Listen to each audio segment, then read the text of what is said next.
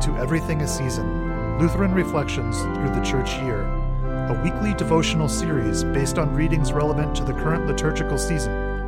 You can watch this series live on our YouTube page every Wednesday at 7 p.m. Eastern Time. Thanks for tuning in, and now on to this week's discussion. Welcome. We begin in the name of the Father, and of the Son, and of the Holy Spirit. Amen. Amen. Hello, everyone, and welcome to To Everything a Season Lutheran Reflections Through the Church Year. My name is William Green, and as always, I'm joined by Pastor Brian King. Before we begin tonight, we did have a couple of important reminders. Uh, first and foremost, this is our last discussion before Lent starts. And during the season of Lent, our format is going to change slightly. We're still going to be broadcasting at the normal time, 7 o'clock on Wednesdays and the podcast will continue to be released on Thursday morning. However, uh, instead of a discussion like we usually have, we are going to broadcast uh, for our live viewers the entirety of the midweek service from uh, St. Luke Lutheran in Ottawa. And for our podcast listeners, uh, you will hear the readings appointed for that day and then Pastor King's sermon. And so that's the format that we're going to keep throughout the entirety of Lent. It'll give me a chance to go to our midweek service, and obviously, it'll give Pastor King a chance to conduct uh, the midweek service in Ottawa. Yeah, we've been had a few years of weird worship services over the internet and things like that. And last year, you and I went through the Passion narrative through Lent, mm-hmm. and that worked okay. But we can now um, resume having normal worship services, and and that's okay. It's yep. a good thing. It's a good Great. thing. So then the other point along similar lines, Will, if you'd be so kind. Yes. So um, because of Pastor King's retirement, um, we will eventually uh, stop broadcasting on the St. Luke so- social media pages. So um, if you typically view us live from either the St. Luke YouTube or Facebook, you'll want to be sure that you transition to uh, the To Everything a Season uh, YouTube page or Facebook page or Twitch channel, whichever you prefer. And so we have a, a few QR codes uh, up on the screen right now if you're uh, watching us live.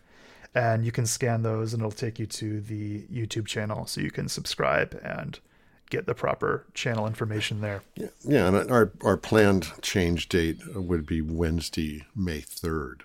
Yes. Right. So after Easter, we'll be here for a few weeks. And then as I'm hopefully retiring at the end of April. Uh, that that's going to be a bit dependent on the new pastor's ability to move to Ottawa and things like that. But that's the plan at this point. So starting May 3rd, we'll be on our own YouTube channel, uh, as well as our Facebook page and my Facebook page and my YouTube channel, etc. But we really want people to find us on the Lutheran Reflections YouTube page. Okay. Yep. And so we'll leave that QR code in the upper left hand corner if you're watching us, and then you can scan that anytime during the the broadcast, and it'll take you there. So yeah, and the quiz of the day. What does QR stand for? Oh, you told me this as we were prepping. Yeah, did you remember? Do you remember the things I tell you? Quick response. read. Quick resp- response. Okay. Quick response. Quick response. I think there it's quick. Res- I think it's quick response. Okay. It's some. I, maybe I just made it up. Well, I wouldn't know. No. Either way. Mm, so. Probably nobody would know, and and and even more importantly, nobody cares. yeah, right. Or as my wife says, uh, "That's nice, dear." yeah, exactly. So yeah, yeah, we we get bogged down in the little intricacies and minutiae of life, and sometimes we think that's fun, and sometimes it is. Yep. Right. Okay. All right. So uh, for this evening, uh, because this is our last discussion before Lent, we wanted to look at the psalm appointed for Ash Wednesday, which is Psalm 51. Right. And you want me to read that now? Yeah, let's go ahead and jump in. Okay. Psalm 51. Have mercy on me, O God, according to your steadfast love, according to your abundant mercy, blot out my transgressions. Wash me thoroughly from my iniquity and cleanse me from my sin. For I know my transgressions, and my sin is ever before me. Against you, you only, have I sinned, and done what is evil in your sight, so that you may be justified in your words and blameless in your judgment. Behold, I was brought forth in iniquity, and in sin did my mother conceive me. Behold, you delight in truth in the inward being, and you teach me wisdom in the secret heart. Purge me with hyssop, and I shall be clean. Wash me, and I shall be whiter than snow. Let me hear joy and gladness. Let the bones and rejoice. Hide your face from my sins and blot out all my iniquities. Create in me a clean heart, O God, and renew a right spirit within me. Cast me not away from your presence, and take not your Holy Spirit from me. Restore to me the joy of your salvation, and uphold me with a willing spirit. Then I will teach transgressors your ways, and sinners will return to you. Deliver me from blood guiltiness, O God, O God of my salvation, and my tongue will sing aloud of your righteousness. O Lord, open my lips, and my mouth will declare your praise. For you will not delight in sacrifice, or I would give it. You will not be pleased with a burnt offering. The sacrifices of God are a broken spirit, a broken and contrite heart, O God, you will not despise. Do good to Zion in your good pleasure, build up the walls of Jerusalem. Then will you delight in right sacrifices, in burnt offerings, and whole burnt offerings. Then bulls will be offered on your altar. Great. Thank you, Pastor. You're welcome. So, obviously, a lot of really important things here. And um, if you go to a liturgical church, uh, you'll likely recognize a lot of the components of this psalm as portions of our liturgy. And so we'll talk about that in a bit. But um, let's perhaps give some context for the season we're entering into. Now, I know Psalm 51 is known as a penitential psalm. Last week we talked about some of the distinctions between the different kinds of psalms that there are and when they're used. So, Pastor, maybe could you tell us a little bit about uh, what the penitential psalms are, especially having in mind we're about to enter, enter into a penitential season. You can talk right, about what so that means. Histor- Augustine actually, um, I think, listed four, um, categorized four of the psalms as penitential. Now, remember, Augustine lived from 354 to 430, so a long time ago. Mm-hmm. So, and probably one of the most, well, by far one of the most influential theologians of that era. Mm-hmm. And he categorized 40, four of the Psalms of the 150 Psalms being penitential. Historically, we've sort of looked at Psalm 6, 32, 38, 51, 102, 130, and 143 as penitential. Now, this isn't a quiz, so I didn't expect you to remember them. They're easy to find to look up.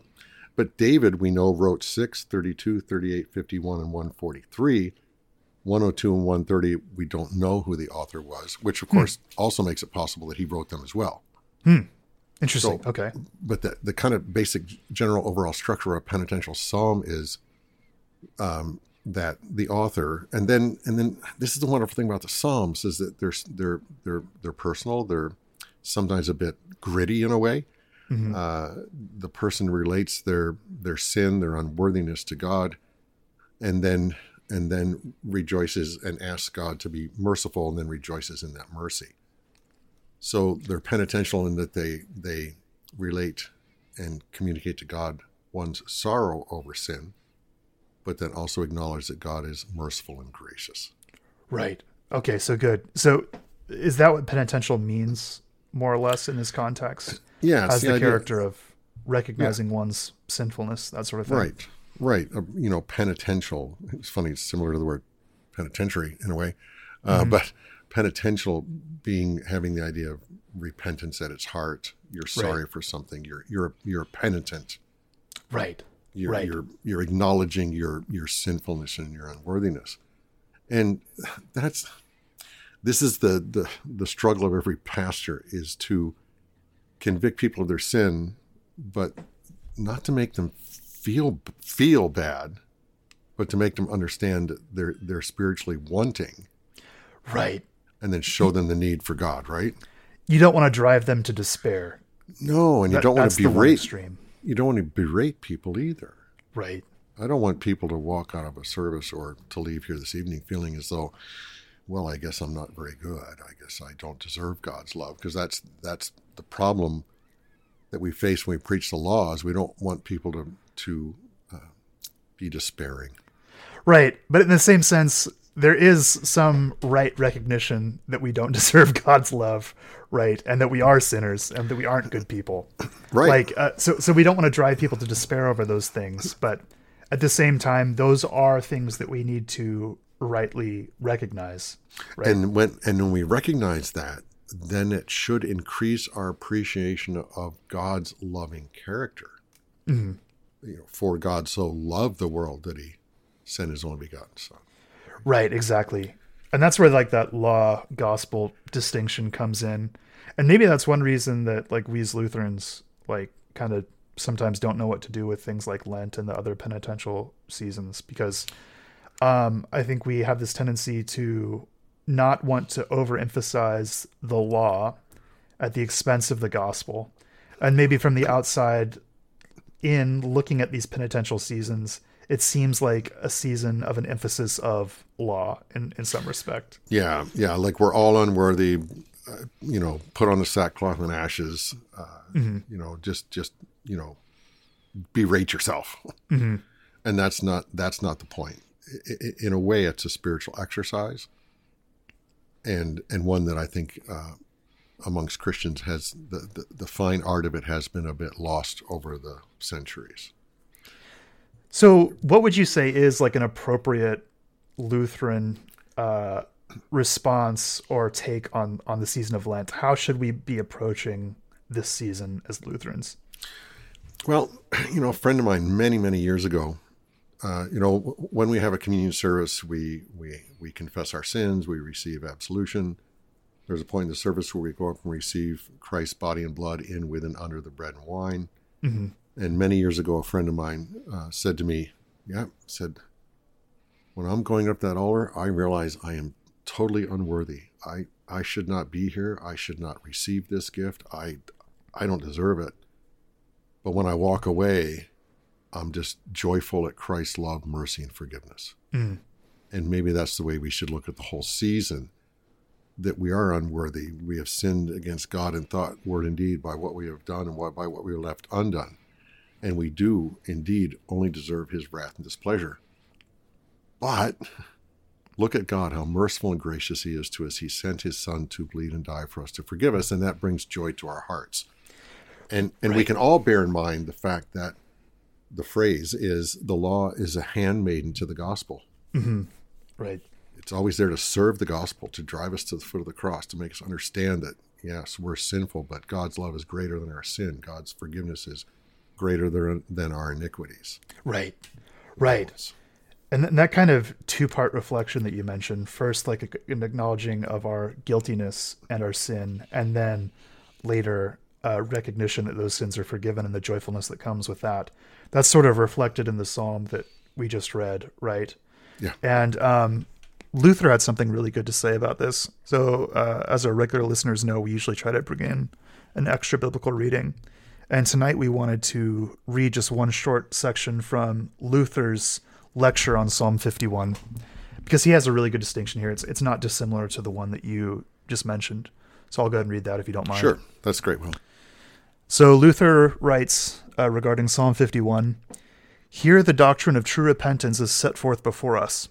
There are two elements in true repentance recognition of sin and recognition of grace. Or, to use the more familiar terms, the fear of God and trust in his mercy. These two parts David sets forth before us in this prayer as in a beautiful picture for us to look at. At the beginning of the psalm, we see him troubled by the knowledge of his sin and the burden of his conscience.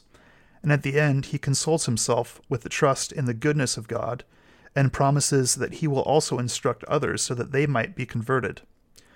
So it is apparent that in this psalm, the prophet wants to set down the true wisdom of divine religion in the right words with the right meaning, with the express purpose of teaching us the nature of sin, grace, and total repentance. There are also other psalms of this type, like Psalm 32 and Psalm 130. David is a master in teaching this doctrine, but in such a way that in using this doctrine he remains a pupil with us. For all people, be they, be they ever so illumined by the Holy Spirit, still remain pupils of the Word. They remain under and near the Word, and they experience that they can hardly draw out a drop from the vast ocean of the Holy Spirit. Thank you. Sure. That's really good. And like you said, um, true repentance does come in this like two part recognition first of uh, our sinfulness and then of God's grace. That's kind of like the two components of true repentance, right? Right. And uh, historically, Christians have sort of lost some of that balance. We, we talk about, you know, the distinction between law and gospel and, and, and kind of a balance uh, between the two. Uh, but if you think about a teeter totter in the balance, the law is always heavier, bigger, stronger. Okay. Right. Right. So, uh, so one of the problems that's come out uh, is the idea of doing acts of penance. Yes. Thoughts? Yes. Yeah, that's something I wanted to to talk about. So, um, I see one of my Roman Catholic friends is listening, so I'm sure he'll correct me in the chat if I misspeak on his behalf. Um, but the way I understand it, um, we as Lutherans don't take the same approach to acts of penance as maybe our Roman Catholic brothers, right? Uh, the way I understand it, um, some Christians have this idea that uh, true repentance is in some fashion conditioned upon some act of penance or like trying to remedy the temporal harm that your sin has caused someone. So, like, um, if you go to confession uh, and you're in the Roman Catholic tradition, perhaps you'll be given like an act of penance as like a condition of your absolution, right?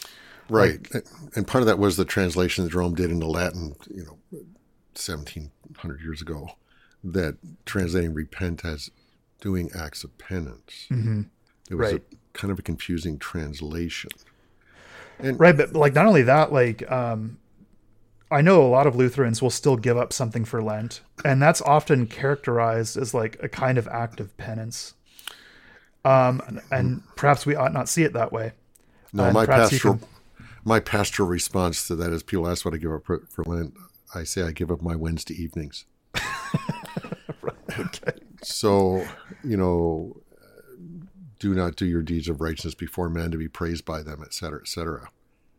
And you know, you do have the example of Zacchaeus, who when he's confronted with Jesus and and and repented, he he did say, "Hey, I'm going to give back if I've taken anything dishonestly, I'm going to return it." Mm-hmm. So here's the here's the the sort of progression of things. It is natural for the person who's repented to want to fix things. Right. You feel bad about what you've done. You want to try to fix it, and and in some ways that gives a good witness that you've changed. Your moral compass has changed. Right. Now, granted, our moral compasses uh, are not perfect because we're Christian, mm-hmm. obviously. So what the whole idea is that uh, you know so I go to another person who's a Christian and I say, look, you did this. This is wrong and you hurt that person. You, you should fix that. Yeah. And, and that's okay. Right. Nothing wrong with that for sure. No, and, no. The problem gets into are you are you paying for your sins in God's eyes by then trying to fix them or doing some other act of kindness or goodness or trying to make up for them? And that so logically, of course, if you're repentant, you're turning away from sin, you're turning to God. Right. Your heart is turning, your spirit's becoming alive, your behavior does change slowly, but it changes. And that's a sign to the world that you're now following Christ. Right. But to have someone say to you, okay, now that now that you've confessed that sin, this is what you need to do. Well, then it sort of gives the impression that they have to do something in order to get forgiveness. Right. Right.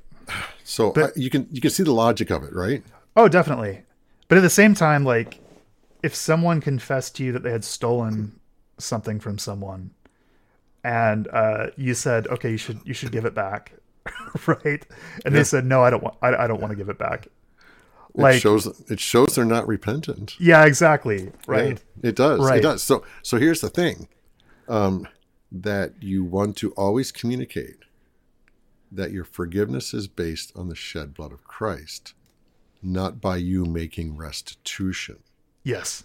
So we have to bear in mind these these two um, aspects or directions of our relationships. The one with God being the most important, but the ones that we have with those around us are also important. Mm-hmm. We can't we can't make any restitution to God in respect to our sins. Right. Right. But we can make restitution to our neighbor. Right. And we should. Right. And and so like you said, it might be the case that refusing to make some sort of restitution uh, might indicate a lack of genuine repentance. Is what oh, you're yeah. saying. Yeah. yeah.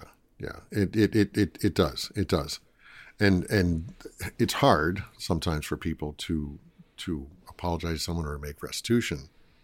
And you know, you just handle as a pastor, you just deal with people individually. Mm-hmm. The the biggest goal that I have as a pastor, obviously, is to get people's help people get their relationship with God straight, but then also to get their relationships with those around them straight, because that's Right. important. That's Right. important. But to force it on someone or to tell them they have to go do something, no, we don't do that. Right. Well, we, we don't want to give the impression, like you said, that God's forgiveness is conditional upon like making up for for your sin. Right. No, it's conditional on Christ dying. Right. Right. And At the same time, we need to make sure that we are truly repenting and like not just giving it lip service. Right. We talked about this a few weeks ago when we addressed that verse about. Um, uh, it seems that in some portions of Scripture, our forgiveness is conditional upon us forgiving other people. Right, Right. right, We, we said something similar there. right. That Yeah. And that for, that ability to forgive comes from and is motivated by God forgiving us. right. Our ability to forgive is is dependent on God's forgiving us. Our forgiving other, our getting forgiveness, receiving forgiveness through Christ is not dependent on how we deal with others. Yes. Right. It's a free gift. So we have to make sure we don't put the cart before the horse. Right. So for these Lutherans who do decide to give up something for Lent, as is custom, we don't regard that as an act of penance. Um, that's what some sort of other spiritual exercise. Uh, Yeah, and that's designed to do great. what? Well, yeah, I mean, it, it it's it's a good thing sometimes to stop during these special seasons. Some sometimes we need a, a little cue or a, a motivator to maybe spend a little more time in God's Word or do something, and uh, that that. But again, you know, that's between you and God. You don't broadcast it. You don't sound the trumpets. Look at me, how holy and righteous I am. Right. I, I, I don't want to know what people do during Lent that may be different other times of year. That's, be, that's between them and God. Right. Exactly. Yeah. But here's an opportunity to be reminded that hey, maybe you could spend a little time in God's Word and prayer during this season, and and read through the gospel accounts of of Christ's uh, crucifixion and resurrection, things like that. It's yeah. sort of an excuse to be more spiritual, Well, right. like we like we needed one. But yeah. but, but you know, Sunday mornings come around, and and and you you kind of have an excuse or a reason or a motivation to be you know more a little more spiritually focused. That's okay. Right. Uh, It's, I mean, it's one of those instances where if it's a season where you're focused on looking inwardly and you're more aware of your sins than you usually are, like perhaps you can start to see the things that are getting in the way of your spiritual life, perhaps. That's And, those are the things it. you can potentially give up and, you know, try to work on those things. And, And that's the your- point of a penitential season right. is to focus more on your Savior. And and okay, so sin separates us. Sin separates us from God, separates us from each other, all that stuff. And sure, sure, it's a good time to say, hey, you know, I really need to walk away from that hmm and and look look to the Savior. And that's repentant. Repentance is turning, turning away from sin, turning to God. Right. Okay. Right. Exactly. Should we um, jump? There were. let- Let's give some. Do you want to jump into some of the history of this psalm quickly? Yeah. So you mentioned that it was written by David, but um, like last week, we mentioned that there was an inscription that is in the original text, or at least very, very old. Right. And we have another one of those here, right? Right. We do. We do. Um, let me read it so I don't mess it up. The the inscription or the title and subtitle, Create in Me a Clean Heart, O God, to the choir master, a psalm of David, when Nathan the prophet went to him after he had gone into Bathsheba. So a little bit of the historical background. I'm not going to read all of 2 Samuel 11 and 12. It's it's a lot, but I wanted to highlight some of just some of what happened. So verses 1 to 6 of 2 Samuel 11. In the spring of the year, the time when kings go out to battle, which may well be one of the saddest verses in the Bible. right? Every spring War season. Yeah. it's war season. It's not planting time. It's not tulip plant, whatever. It's war season. It's very sad. It just, hmm and, and so it continues. In the spring of the year, the time when kings go out to battle, David sent Joab and his servants with him and all Israel. And they ravaged the Ammonites and besieged Rabbah, but David remained at Jerusalem. It happened late one afternoon when David arose from his couch and was walking on the roof of the king's house that he saw from the roof a woman bathing, and the woman was very beautiful. And David sent and inquired about the woman, and one said, Is not this Bathsheba, the daughter of Eliam, the wife of Uriah the Hittite? So David sent messengers and took her. And she came to him, and he lay with her. Now she had been purifying herself from her uncleanness. Then she returned to her house, and the woman conceived. And she sent and told David, I am pregnant. So David sent word to Joab, send me Uriah the Hittite, and Joab sent Uriah to David. Now we get all these machinations of David trying to get Uriah to go sleep with his wife so that mm-hmm. everybody will think it's his child. Tries this a couple times. Uriah is too too good a person. Shall I go lie with my wife when the army of Israel's intense and my fellow soldiers, all that stuff? You know, far be it for me. So then David writes a note to his commander, put Uriah up in the front of the battle.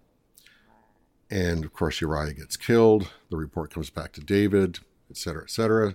David must think, oh, well, everything's fine. Everybody's going to think that when Uriah was in town, he went and, and went to his marriage bed, etc. Mm-hmm. So now you have a couple major things that David has done that are terrible. Mm-hmm. One, because of his position of authority, he could simply send and have this woman brought to her, brought to him.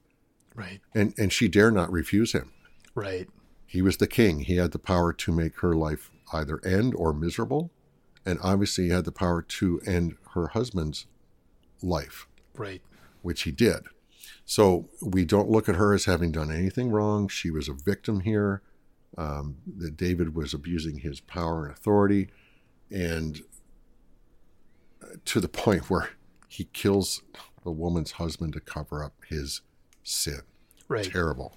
Now, if we jump to the next chapter, and the Lord sent Nathan to David. He came to Nathan the prophet. He came to him and said to him, There were two men in a certain city, the one rich and the other poor. The rich man had very many flocks and herds, but the poor man had nothing but one little ewe lamb, which he had bought. And he brought it up, and it grew up with him and with his children. It used to eat of his morsel and drink from his cup and lie in his arms. And it was like a daughter to him. Now there came a traveler to the rich man, and he was unwilling to take one of his own flock or herd to prepare for the guest who had come to him. But he took the poor man's lamb and prepared it for the man who had come to him. Then David's anger was greatly kindled against the man, and he said to Nathan, As the Lord lives, the man who has done this deserves to die and he shall restore the lamb fourfold because he did this thing and because he had no pity. Nathan said to David, You are the man. Thus says the Lord, the God of Israel I anointed you king over Israel, and I delivered you out of the hand of Saul. And I gave you your master's house and your master's wife and your arms, and gave you the house of Israel and of Judah. And if this were too little, I would add to you as much more. Why have you despised the word of the Lord to do what is evil in his sight? You have struck down Uriah the Hittite with the sword, and have taken his wife to be your wife, and have killed him with the sword of the Ammonites. Harsh rebuke from the prophet. Nathan David realizes that he has sinned grievously and much. And this psalm is what grows out of that repentance. Right. Right. And that's an important thing to keep in mind because David's sins were obviously very severe. Right. I, terrible. Yeah. Terrible. Abuse yeah. of office, um, adultery, coveting, murder. I mean, he's guilty of murdering this man, even though he didn't physically do it. He arranged it and made it happen. Right. Which, uh, you know, he contracted the murder, basically, right? Mm-hmm. Mm-hmm. So, I mean, this is terrible. But the thing about this, these psalms, these penitential psalms, is there's a part of us that can relate to them and mm-hmm. say them and sing them along with this sinner who's been dead 3,000 years. Right. Well, in some ways, it's kind of a comfort comfort that it's David who wrote these because um, perhaps some people do have a tendency to think that they're unforgivable because of the things that they have done. Yeah. And um, to see someone who has sinned as grievously as David receive God's forgiveness in these psalms uh, can be a comfort to people who have those sorts of thoughts. A great comfort, and why we use them so much. So let's just look at a, some select verses. Um, I'll engage in what my friend calls a psalmectomy. take some of the pieces and parts out of it, but but it's okay for us this evening. Uh, he starts with, "Have mercy on me, O God, according to your steadfast love, according to your abundant mercy, blot out my transgressions." In other words, oh my goodness, forgive me. Mm-hmm. And this forgiveness is based on God's mercy, which is which stems from, originates in God's steadfast love. Right. It's His love, Right. which you know the true. You want to know God? If you want to know what God is like, you want to know what God desires. He's love, and He desires to forgive you and have you as His child forever and ever. Right. That's God. Right. People speculate all sorts of things about God. Why does God think this? Why does God allow that to happen? Why did God allow the earthquakes to happen last week in Syria and Turkey? You can you can you can torque yourself all out of any reasonable thought. You have to get back to the fact that God wants you to be his forgiven child. hmm That's Right. the true nature of God. So we start with the recognition of that right off the bat here in Psalm yeah, 51. just just you know, step up the plate and hit the home run right now. Have mercy on me, O God, according to your steadfast love. Now, this verse, this is a serious topic, but I always chuckle, and maybe I shouldn't say this because then you'll chuckle too. Against you, you only have I sinned and done what is evil in your sight. And of course, I always stop and think, well, what about Uriah and Bathsheba? right. Right. Yeah. But the point being is that ultimately, sins against a fellow person are sins against God because we are made in God's image. Right. That's so when we murder someone or when we do anything wrong, we're sinning against God Right. Right. because you can't like I can't approach God that way and and and and assault him. right. But Yeah. we can we can assault others, right? Yeah, and we, we talked about the converse of this a few weeks ago too, when Jesus says, "What you've done for the least of these, you've you've done to me also." It's it's, it's a two way street though in that way. Right. Every sin other- against our neighbor is a sin against God, and a kindness to our neighbor is a kindness toward God. Right. Yeah, yeah, uh, because we are made in the image of God, and and we Christian people represent God. And Uriah had aligned himself uh, with with the true God and and with the, the people of Israel. Mm-hmm. I'm assu- I'm I don't think it's a quantum leap to say that he was a man of faith, Right. even though he was a Hittite. Right. Okay, so he was a convert, uh, but he was fighting with Israel's army, et cetera, et cetera. So he was a devotee. He was part of the community, and it's it's terrible. He he was he was honorable hmm where David wasn't. So against you, you only have I sinned and done what is evil in your sight, so that you may be justified in your words and blameless in your judgment. That God's judgment of us is indeed right. Right. It's a correct judgment that all have sinned and fall short of the glory of God. Yes. Now, this verse is also some other Bible translations do a little better job with it. This is I'm reading from the English Standard Version. Behold, I was brought forth in iniquity, and in sin did my mother conceive me. Also, almost leaves us with the notion that he was a product of adultery or something. I see. I see what you mean. Right. Yeah. No, the idea here is that when he was conceived, he was sinful. Right. One of the clearer teachings of original sin that we have in Scripture. Right. Yes, and one of the other translations, uh, I believe it's NIV, says, "I have been a sinner um, from birth, sinful from the time my mother conceived me." Mm. Yeah, I like and, that. and that's that's the idea. That's the Yeah. idea. Not that Right. his parents had done something wrong or something. That's not the point. He's recognizing his guilt, even from original sin, in addition to the guilt he's accrued through these uh, Right. sinful actions. Right. Right, and we can talk about that. We, I mean, we think about that. There's a, a good concept for us to consider is that our original sin that we inherit from our parents. You know, Adam and Eve were made in the image of God, and then they have children in their image. hmm In that, in that we're all sinful. Right. And yeah, that's another reason this psalm is so appropriate for Ash Wednesday. Uh, a, a large part of the Ash Wednesday service is kind of pointing back to Genesis, right? And so now we have this. Yeah, exactly. And now we have this reference to original sin uh, in the psalm to be read for Ash Wednesday. It's just another thing that ties back to the theme of the day. Yeah, and when when, when we talk about preach, uh, discuss the idea of original sin, it's not to lead people to despair again. It's to remind them of their true condition and their need for God. Right. Okay. And and on these uh, verses which we use liturgically so often, create in me a clean heart, O God, and renew a right spirit within me. Cast me not away from your presence, and take not your Holy Spirit from me. Restore to me the joy of your salvation, and uphold me with a willing spirit. So he wants God to restore his spiritual well being Mm-hmm.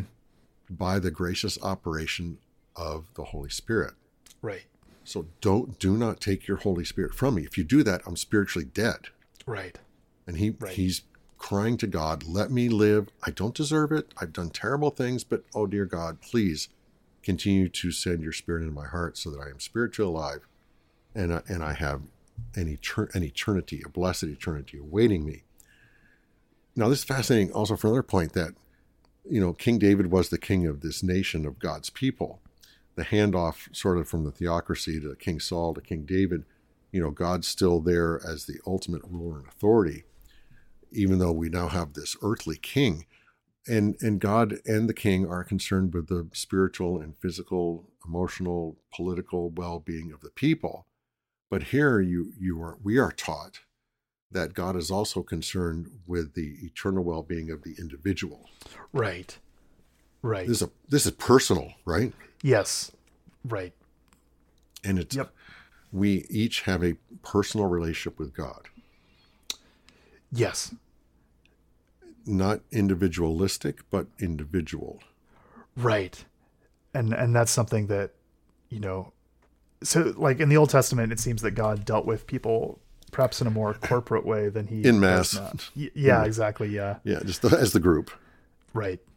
And But we still but he- we, we even here have those elements of individual faith, right? Yeah, personal faith, saving faith, even though God was still dealing with them as a group and trying to shepherd them as a group, he was still concerned about their individual spiritual well being, as David voices so well in these beautiful verses from the mm-hmm. Psalm Create in me a clean heart, O God, and renew a right spirit within me. Cast me not away from your presence, and take not your Holy Spirit from me. Right. Restore to me the joy of your salvation, and uphold me with a willing spirit. Lovely. He's crying to God, Be merciful, don't let me die spiritually. Indeed. For you will not delight in sacrifice, or I would give it. You will not be pleased with a burnt offering. The sacrifice of God, or a broken spirit, a broken and contrite heart, O God, you will not despise. Verses 16 and 17 talk about the fact that, yes, even though God had demanded certain rites, rituals, performances, sacrifice be done during the corporate worship service, but they're there to nurture the people's faith. They're not done just for the sake of doing them. hmm They're there to remind the people of their sinfulness and God's mercy. Right. And Right. verse 17 just sums it up beautifully. The sacrifice of God are a broken spirit, a broken and contrite heart, O God, you will not despise. And that kind of sums up the whole season, doesn't it, of Lent? Like that's kind of the spirit that Lent is intended to cultivate ultimately. That's the idea. A penitential season is, is, is for this that God isn't interested in our religious obedience. I mean, he, you know, he obviously was more in the Old Testament. There was more, there was more to it in the Old Testament, but ultimately, what he's concerned with is our spiritual renewal. Right. Okay, Right. Okay. I think that is probably a really good place to wrap things up. Will Yeah, yeah, I think so too. okay. Leave us on the high note of the sacrifice of God or a broken spirit, a broken and contrite heart. Oh God, you will not despise. Right. Okay. Do you have a prayer for us this evening? I do. We'll pray the prayer from Lutheran worship actually for Ash Wednesday. Okay, then we pray. Almighty and everlasting God, because you hate nothing you have made and forgive the sins of all who are penitent, create in us a new and contrite heart that we, worthily repenting of our sins and acknowledging our wretchedness, may obtain from you, the, the God of all mercy, perfect remission and forgiveness. Through Jesus Christ, your Son, our Lord, who lives and reigns with you in the Holy Spirit, one God, now and forever. Amen. Amen.